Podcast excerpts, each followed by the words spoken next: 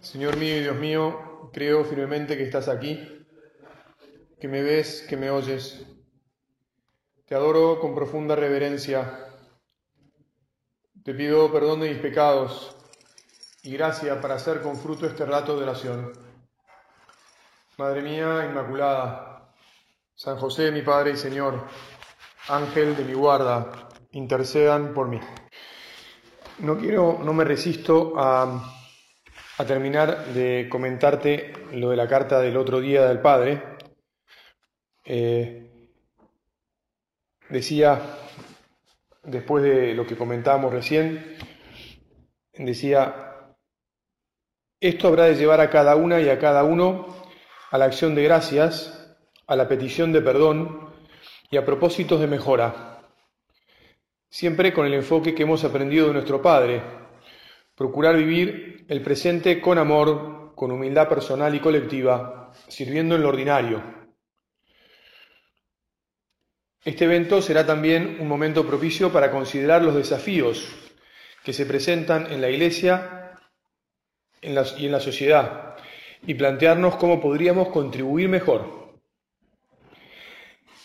Te das cuenta que es hondo lo que tenemos que, que rezar y lo que tenemos que hacer.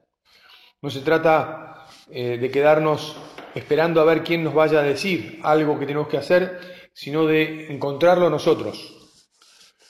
Será un tiempo oportuno para mirar al futuro y pensar juntos. Mirar al futuro y pensar juntos. Y entre guiones el Padre pone, a los más jóvenes os tocará un papel fundamental y a los más mayores también nos toca un papel fundamental, que es el de sostener a los más jóvenes, que es el de hacer que vengan más jóvenes, es el de marcarle, pasarles el, el palitroque, le gustaba decir a nuestro Padre, pero el palitroque del amor, el palitroque de la garra, el palitroque del deseo de dejarlo todo, porque sabemos que tenemos un tesoro.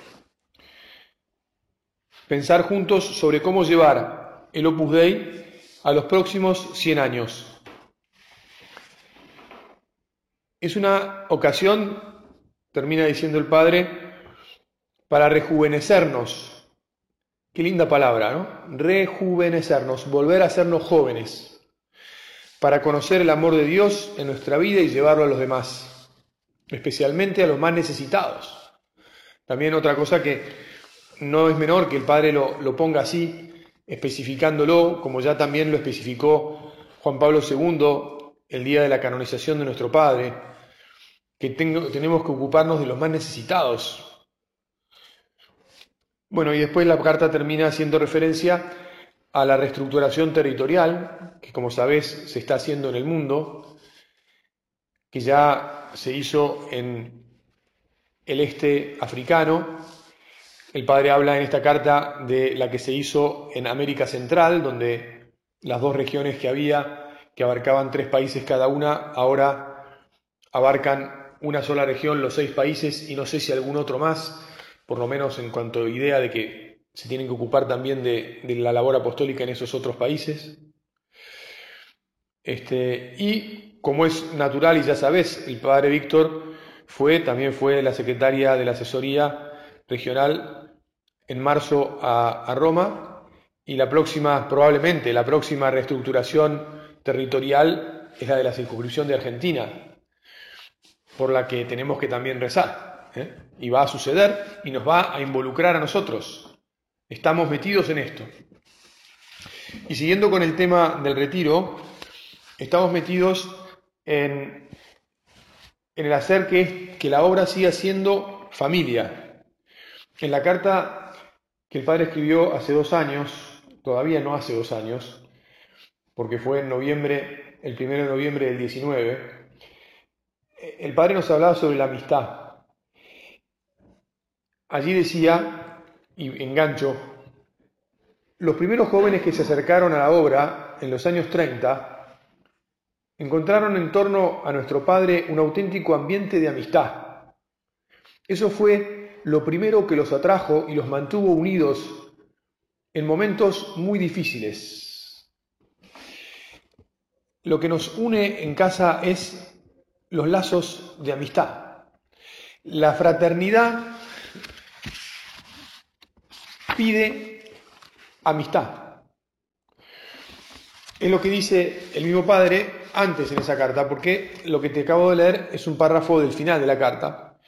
Pero a partir del punto catorce al diecisiete, que es lo que me propongo comentarte, en, por lo menos en parte ahora, no voy a poder hacer que recemos sobre todo esto, pero es la relación entre amistad y fraternidad. Y, y el padre dice así: en este sentido, también la fraternidad radicada en la común vocación a la obra pide expresarse en una amistad que alcanza su madurez cuando el bien que se desea para el otro es su, fe, su felicidad, su fidelidad y su santidad. Entonces, somos una familia fundada en los lazos de filiación y de fraternidad. Y esta fraternidad pide expresarse en amistad. No está mal, no solo no está mal, está muy bien.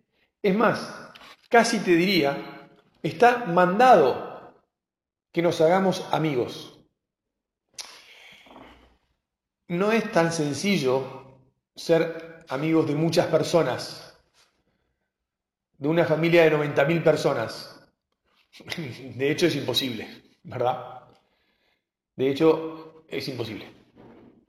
Sin embargo, tenemos que procurar ser amigos de todos aquellos que sí podemos ser. En las preguntas del examen que escuchábamos hace un momento, se nos hablaba mucho del grupo, ¿verdad? Del centro, del grupo y del centro.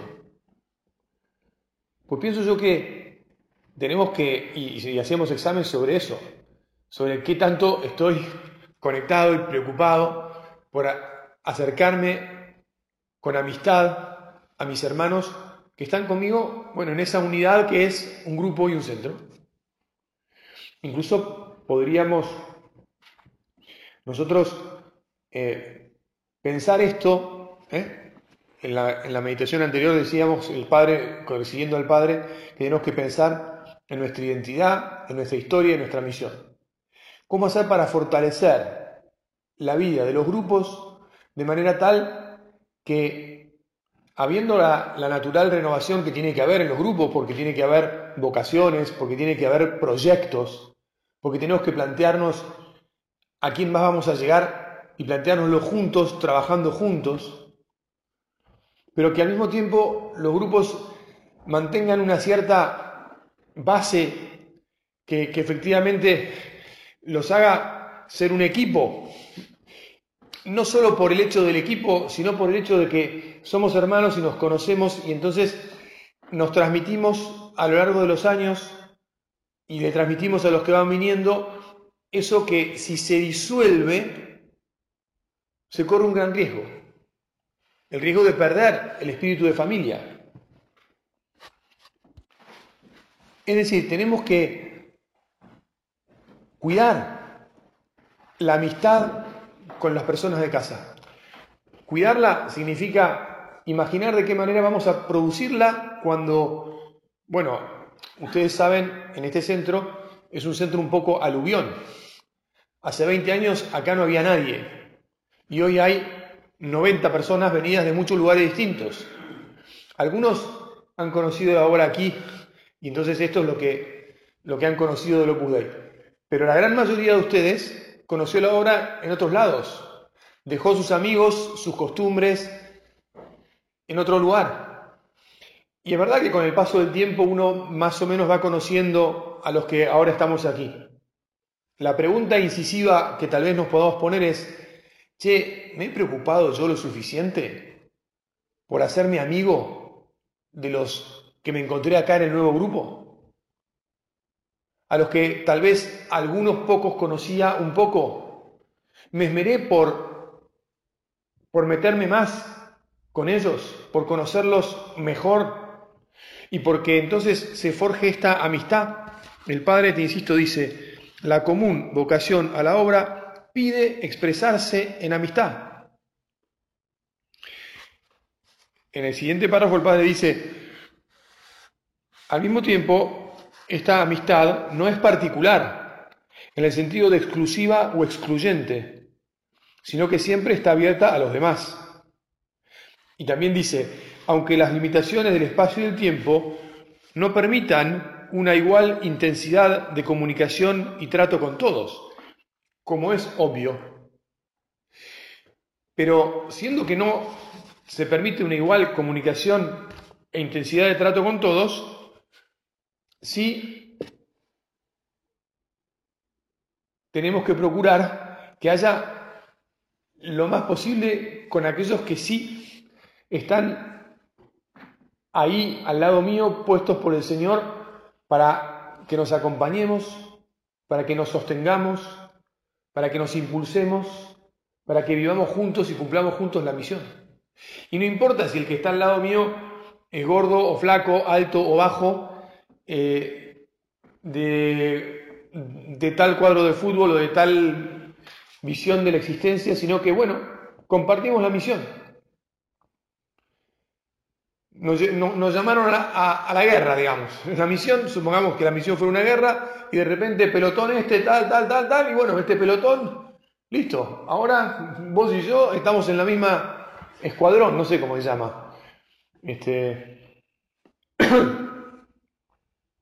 Aquí estaba en el retiro Miguel, que es el último en pitar, que es gendarme. Él nos podría este, explicar un poco mejor cómo se organiza este, para, la, para la misión, este, cómo se divide y los nombres que llevan. Yo hice hace mucho que hice la colimbia, ya no me acuerdo. Pero no importa eso. Lo que importa es que tengamos la idea en la cabeza, decir, ah, mirá, este es, es mi hermano de batalla. Y mmm, por la gracia de Dios me toca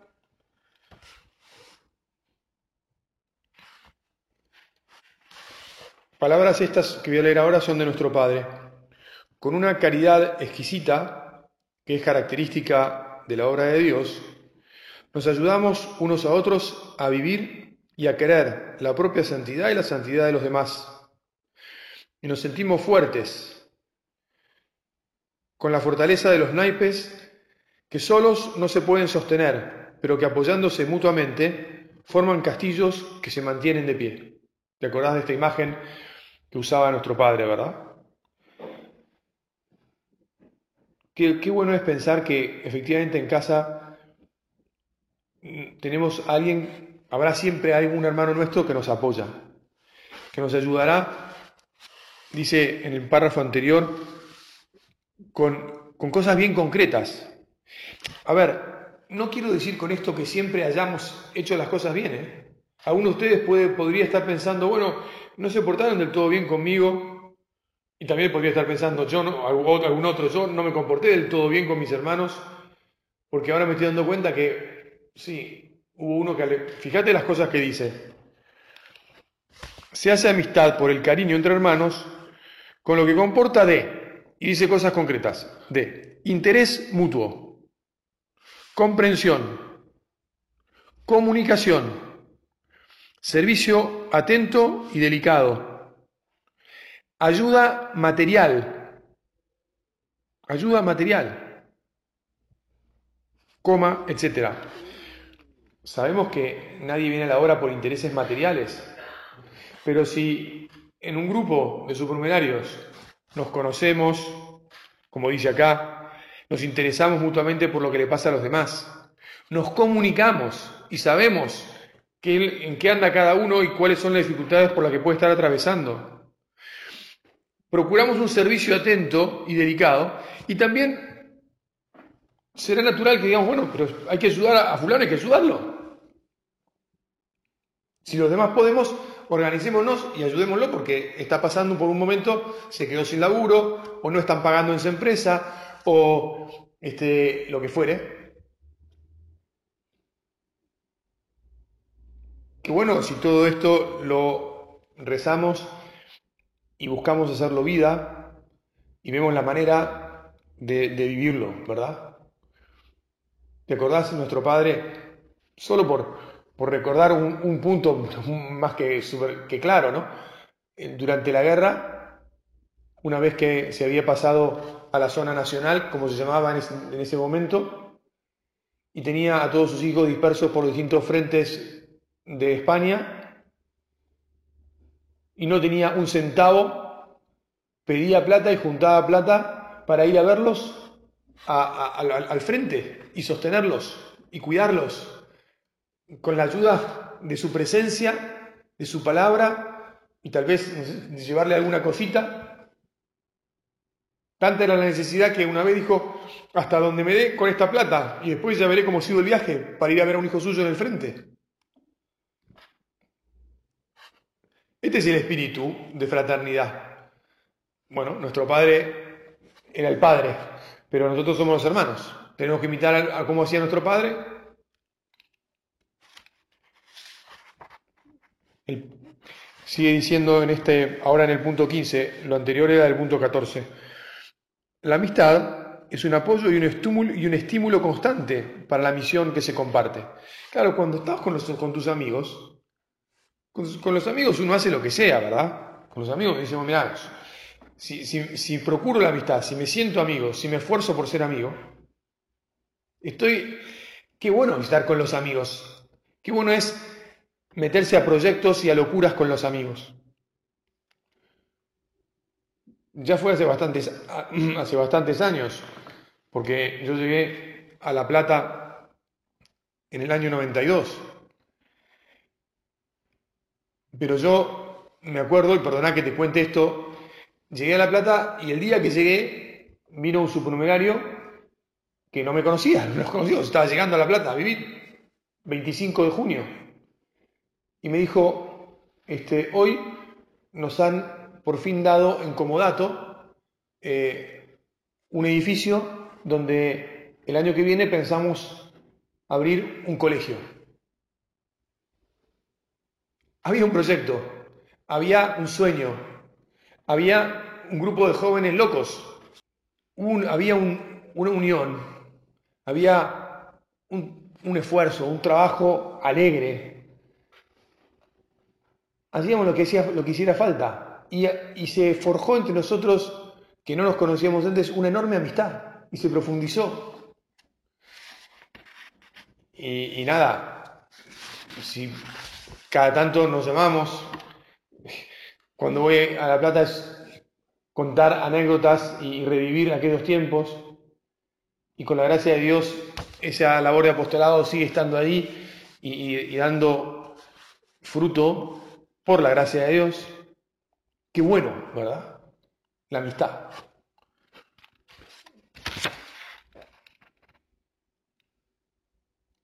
Con nuestros hermanos compartimos también nuestras alegrías y proyectos, nuestras preocupaciones e ilusiones, aunque lógicamente haya aspectos de la propia relación que de ordinario, al menos de ordinario, se reservan para la dirección espiritual. Pero con esto, ¿qué quiere decir el Padre? Mira, no está mal que conversemos de nuestras cosas, que con los hermanos que se va for, con los que se va forjando amistad sepamos abrirles el corazón, de las cosas que naturalmente uno le abre a un amigo. Es importante porque todo eso forja la amistad, forja la familia, forja la fraternidad.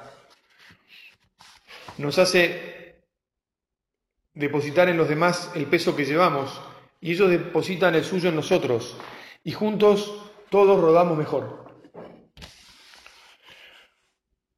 El esfuerzo por hacer la vida agradable a los demás es un empeño gustoso, que forma parte de la vida diaria.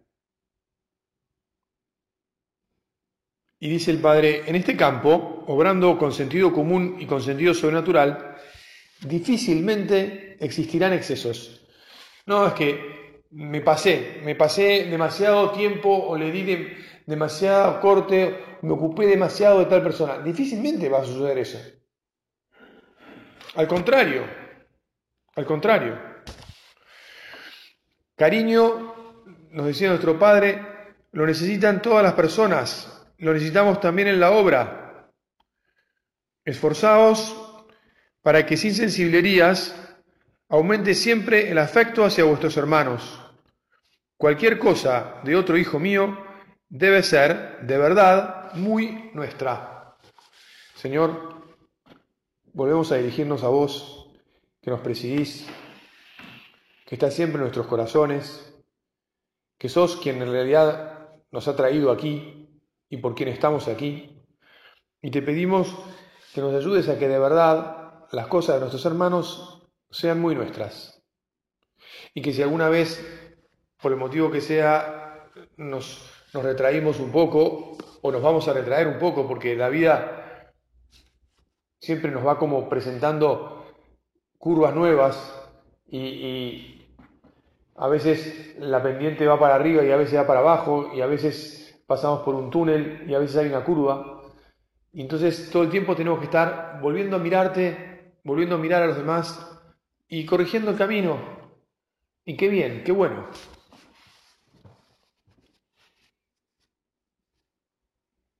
Qué bueno que, que queramos siempre eh, enmendarnos, que queramos siempre mejorar.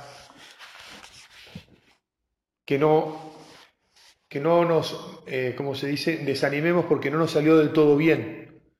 Y que tampoco señalemos a nadie porque no les, no les salió del todo bien. Que vivamos la comprensión y la alegría de volver a empezar. El cariño entre hermanos, que es caridad, lleva a ver a los demás con, ojos de, con los ojos de Cristo, descubriendo siempre de nuevo su valor. Y por otra parte, empuja a quererlos mejores, más santos. Tened siempre, decía nuestro Padre, el corazón muy grande para amar a Dios y a los demás. Yo le pido muchas veces al Señor que me dé un corazón a su medida. Esta es la, la medida del corazón de Jesús, es la que nuestro Padre quiere para todos nosotros, para Él y para todos nosotros.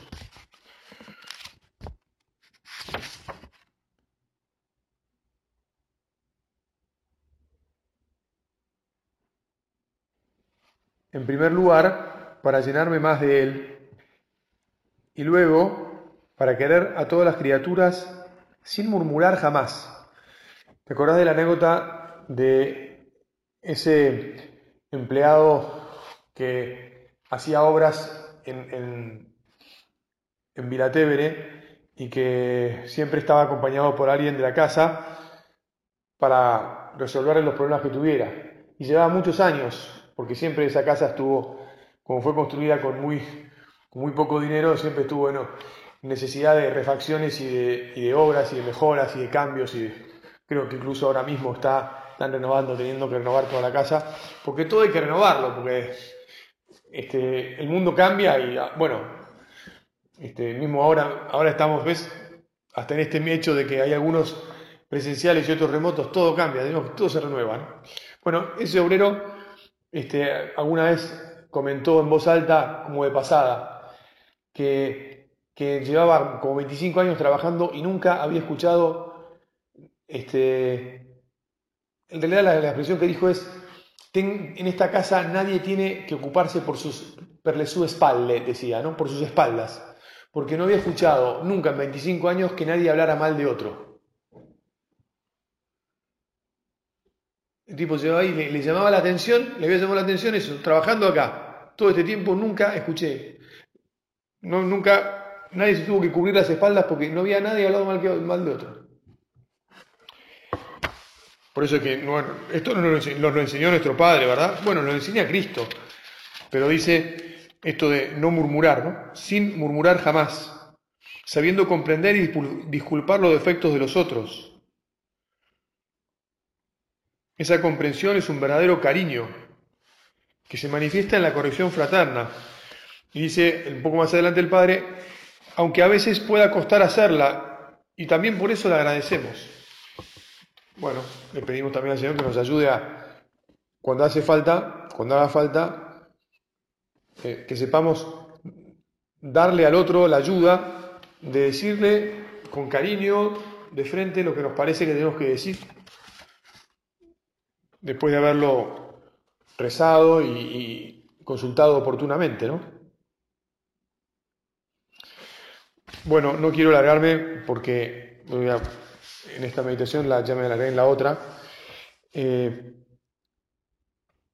solo terminar con aquella frase que eh, nuestro padre también nos predicó mucho y que está eh, puesta en los centros. El hermano ayudado por el hermano es como una ciudad amurallada, ¿no? Frater cuiadivatur a fratre quasi civitas firma.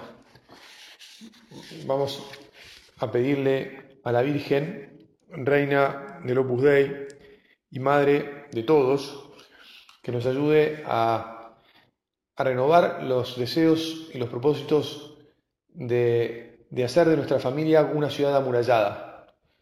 Porque en esta familia todos sepamos, o por lo menos tengamos el deseo este, renovado diariamente de ayudar a nuestros hermanos. Y entonces así este, fortalecernos y así poder llevar a cabo nuestra misión como el Señor espera de nosotros. Reina del Opus Dei, ayúdanos, confiamos en ti, nos ponemos en tus manos. Te doy gracias, Dios mío, por los buenos propósitos, afectos e inspiraciones que me has comunicado en esta meditación. Te pido ayuda para ponerlos por obra. Madre mía Inmaculada, San José, mi Padre y Señor, Ángel de mi guarda, intercedan por mí.